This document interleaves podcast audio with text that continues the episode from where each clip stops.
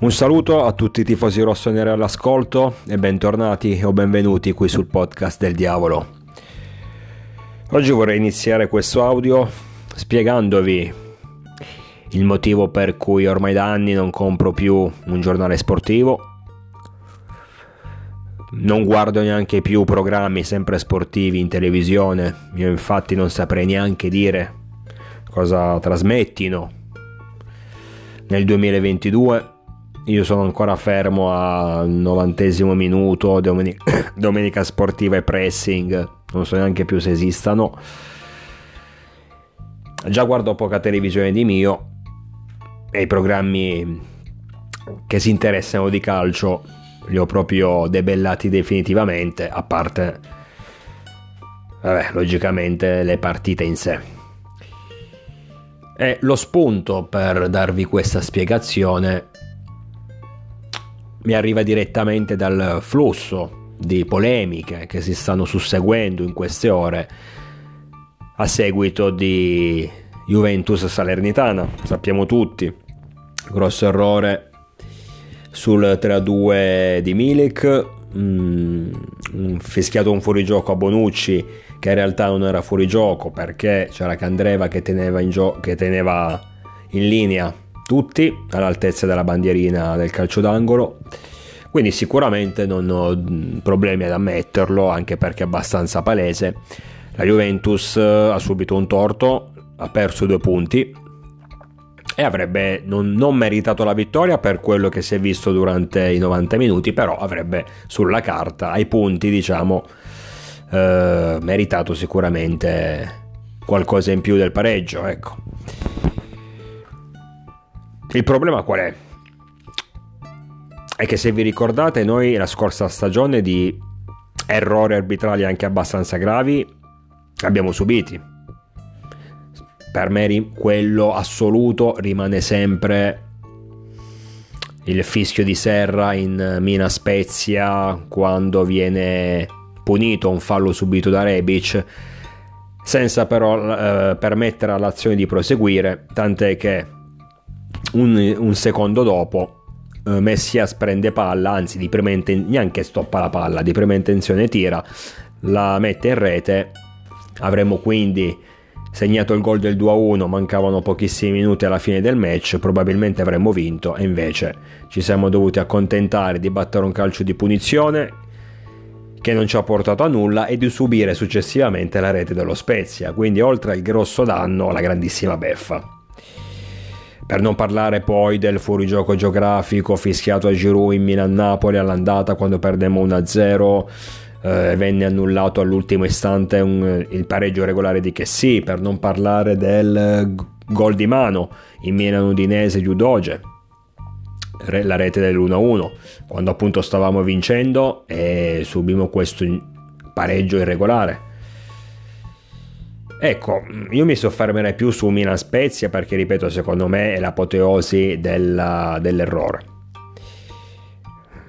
Anche perché di partite in questi anni in generale le ho viste e io sinceramente un arbitro che dopo aver commesso una sciocchezza chiede platealmente scusa alla squadra che la sciocchezza l'ha subita, sinceramente non mi ricordo che sia mai successo. Comunque nei, nei giorni successivi per carità veniva evidenziato uh, il torto subito dal Milan, ma la frase ricorrente era sempre la stessa. Per quanto riguarda i media, per quanto riguarda gli esperti, opinionisti, dicevo, la frase era, quella, era sempre quella, ossia che è vero, il Milan è stato penalizzato, però giochi in casa contro lo Spezia al 90 minuto devi non devi essere sull'1-1, devi al- vincere almeno 3-0. Ma allora perché la stessa cosa non si dice per la Juventus? Che al novantesimo minuto, anzi al recupero, si trova in casa contro la Salernitana sul 2-2 dopo essere stata sotto di 2-0. Perché questo viene, questo aspetto viene nascosto e ci si attacca soltanto all'errore arbitrale che c'è stato ed è stato anche grave sicuramente. Poi da che pulpito i Juventini si lamentano. Ho visto ad esempio sui social, subito dopo il fischio finale, giocatori indignati per eh, quello che era successo in campo. Ma loro lo sanno che la società Juventus ha campato su errori arbitrali a proprio, fa- a proprio favore per anni e anni e anni. E adesso che ti ritrovi dall'altra parte della barricata, ora capisci come ci si sente, come si è sentito il Milan, come si sono sentite tutte le altre squadre quando in passato soprattutto affrontavano la Juventus e puntualmente capitava qualcosa di anomalo. Il gol di Montari è uno dei tanti esempi. Però loro cosa ti raccontavano? Eh vabbè, ma non ti puoi attaccare agli errori arbitrali. Questo è l'alibi dei perdenti. E adesso che lo fai tu, che ti indigni così tanto, nascondendo i veri problemi di questa squadra che al novantesimo minuto si ritrova 2-2 in casa contro la Salernitana quando quattro anni fa almeno la partita l'avrebbe chiusa dopo 20 minuti, dopo mezz'ora. Adesso che non sei più una grande squadra, perché io lo continuo a dire, ormai la Juventus secondo me per carità è una squadra temibile, una squadra che ha degli ottimi elementi, ma è una squadra normalissima per anni, lo ammetto, è stata assolutamente la più forte, indipendentemente da aiuti o non aiuti, ma è stata a livello tecnico e qualitativo la più forte. Che poi non giocasse bene, mm, possiamo dire tutto quello che vogliamo, però effettivamente aveva così tanti singoli che ti potevano risolvere il match, che ti potevano portare alla vittoria, che effettivamente giocare bene serviva fino a un certo punto. Ora sono una squadra normale. Secondo me sotto Uh, il Milan probabilmente anche sotto Inter e Napoli o comunque sicuramente sotto di noi. Non ti puoi attaccare ai singoli, allora ti devi attaccare agli errori arbitrali quando ci sono e quando sono evidenti. Però per anni, ripeto, questi stessi errori arbitrali ti hanno favorito. Ma lì andava tutto bene. E poi i media sono ridicoli in questi giorni, cioè, con tutto rispetto, eh, ribadisco, il gol era regolare, la Juventus avrebbe molto probabilmente vinto 3-2, eravamo ormai in pieno recupero. Tutto quello che volete, ma non stiamo parlando di una finale di Champions League, di una finale mondiale. Cioè, addirittura ho sentito dire che la Juve è stata derubata di due punti che potrebbero compromettere lo scudetto. Ho sentito dire che la Juventus, che Juventus Salernitana dovrebbe essere ripetuta quando nel mondo ci sono decine e decine ogni giorno di partite che vengono condizionate da errori arbitrali più o meno gravi, ce ne fosse stata una che sia stata ripetuta. Ma dato che è stata toccata la Juventus, oh mio Dio, lesa maestà. Poi per carità, Capisco bene che soprattutto per quanto riguarda i media, quando capitano certe cose alle grandi squadre, ci mangiano sopra, creano dibattiti, fanno programmi incentrati solo su, questa, su questo aspetto, su questo argomento. Fosse capitato a un Empoli qualsiasi, con tutto rispetto per i toscani, però la, la polemica si chiudeva nel giro di un'ora e ce ne saremmo tutti dimenticati dato che invece è sotto la lente di ingrandimento è una, partita dove ha giocato la Juve, ma probabilmente sarebbe capitato lo stesso fosse avesse giocato l'Inter o il Milan. Se ne parla e se ne continua a parlare. Questo, come dire, a livello di appeal, a livello di interesse lo posso ben capire. Però ragazzi, qua cioè addirittura al telegiornale non mi ricordo quale, penso che fosse su Mediaset, l'ho visto ieri, telegiornale ancora lo guardo, giusto per avere, non tanto per le opinioni che vengono fornite sui vari argomenti, ma più che altro per la cronaca, per capire cosa, per sapere cosa capita nel mondo. Quindi quello ancora lo guardo, però addirittura tra le varie notizie appunto compariva sto Salernitana Juventus, sto, Juventus Salernitana come se stessimo parlando della partita più importante dell'anno. E allora dici, cazzo, era, che ne so, la finale mondiale è stata decisa da uno svarione arbitrale enorme, ci sta che pompi tanto la notizia. Ma ragazzi, Salernitana Juventus, Juventus Salernitana continua a sbagliare, scusate, comunque partita di campionato come ce ne sono tante, dove c'è stato un errore arbitrale come ce ne sono tante, come ce ne saranno ancora da qui fino alla fine della stagione. Contro la Juventus è a favore della Juventus, contro il Milan è a favore del Milan, come per tutte le altre squadre. Sono cose che, de, del calcio che capitano, come gli infortuni. Tra l'altro, non lo dico a caso perché adesso parlando di noi, delle cose importanti, dobbiamo guardarci negli occhi e fare due chiacchiere appunto su questi infortuni. Comunque, fanno parte del campo. Capitano, capiteranno sempre. Questa volta è toccato a te, la prossima volta tocca a me. Io sento già, ho, ho già il puzzo, sento già l'odore di, di, una ricompensa nelle prossime giornate, eh? dato che si sta, questa polemica sta esagerando nei toni secondo me alla fine vedi che in un modo o nell'altro quei due punti alla Juve vengono ridati, perciò fossi un tifoso della Juve dormirei sogni tranquilli. Però questo, tornando all'argomento iniziale, eh, il motivo appunto per cui non, non, spendo neanche più un centesimo per comprare un quotidiano sportivo sono appunto queste situazioni qui dove c'è questa disparità di trattamenti dove se capita a me la notizia la, mm, l'affronti in un modo, se capita a un'altra squadra magari più simpatica ecco, a livello mediatico, la notizia la affronti in tutt'altro modo.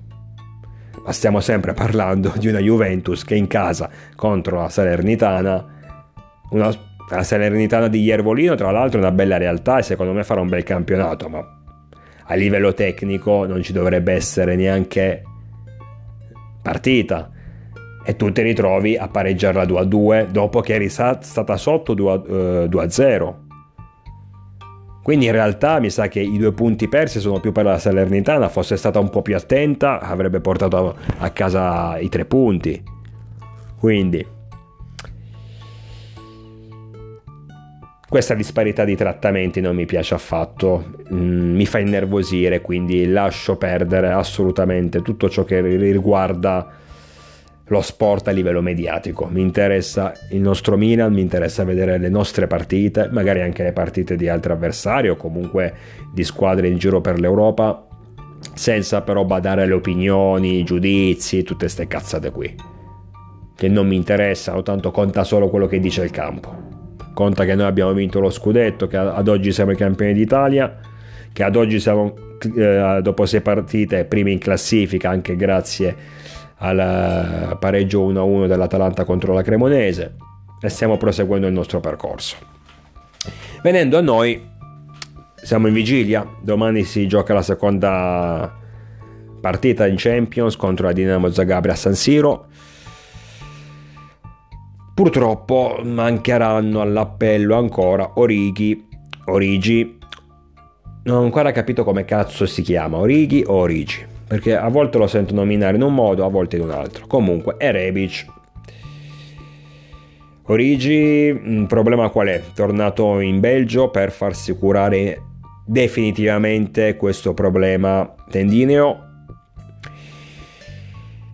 il motivo per cui eh, ha saltato la preparazione estiva con la squadra facendo una preparazione a parte, ha saltato tutte le amichevoli in questo periodo, questo inizio campionato sta giocando a singhiozzo proprio perché questo problema ancora che si sta portando dietro dai tempi del Liverpool, dall'ultima partita giocata con i Reds ancora non si è completamente risolto e quindi il ragazzo con, con lo staff eh, atletico del Milan ha concordato di farlo partire per il Belgio e di farsi curare lì dallo staff della nazionale belga.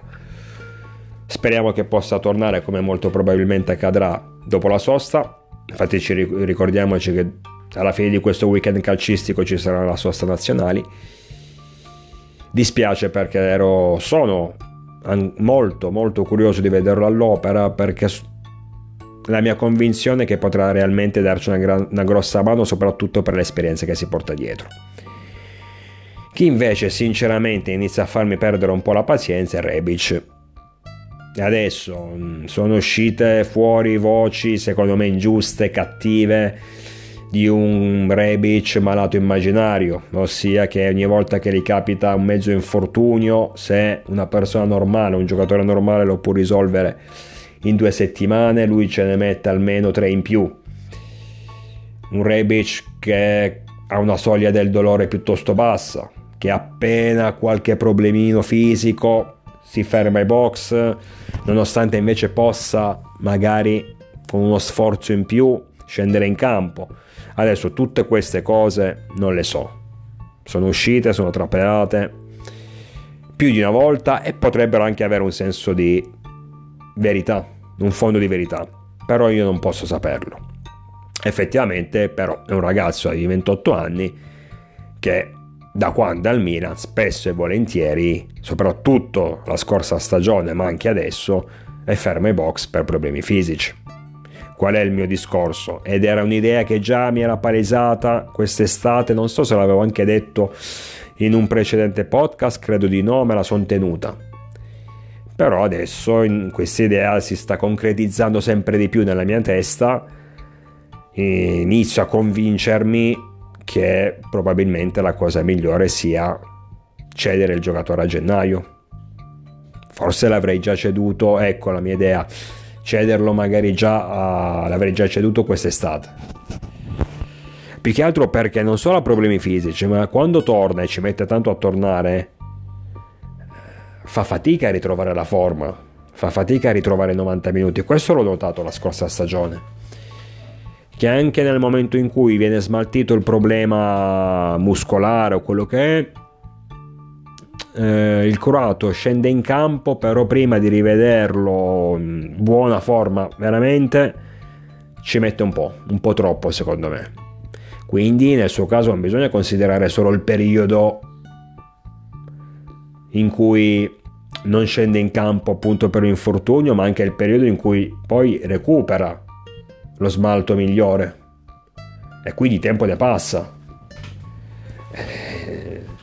Abbiamo bisogno di un giocatore quella, in quella parte del campo anche e soprattutto per dare fiato a Leao che non può giocarle tutte.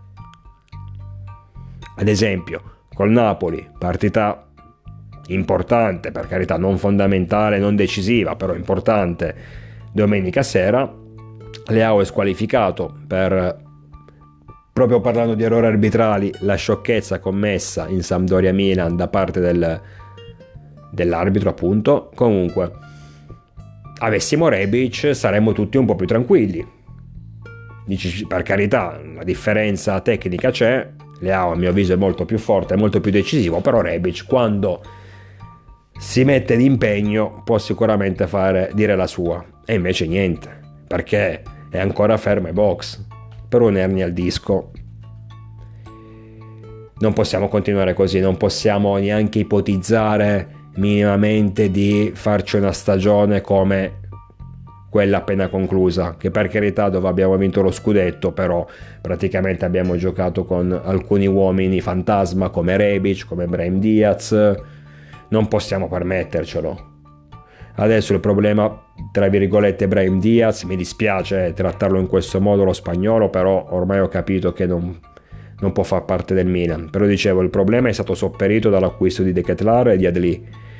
E Rebic invece siamo ancora lì, se non gioca Leao tocca a lui, ma se lui non c'è, praticamente mai, che facciamo? Adesso col Napoli bisogna inventarsi qualcosa, addirittura sento la possibilità di far giocare da quella parte Salemaker. Però così non va bene. Se la situazione rimane su questi termini, io sinceramente inizierei a pensare di cedere il croato nella finestra invernale di mercato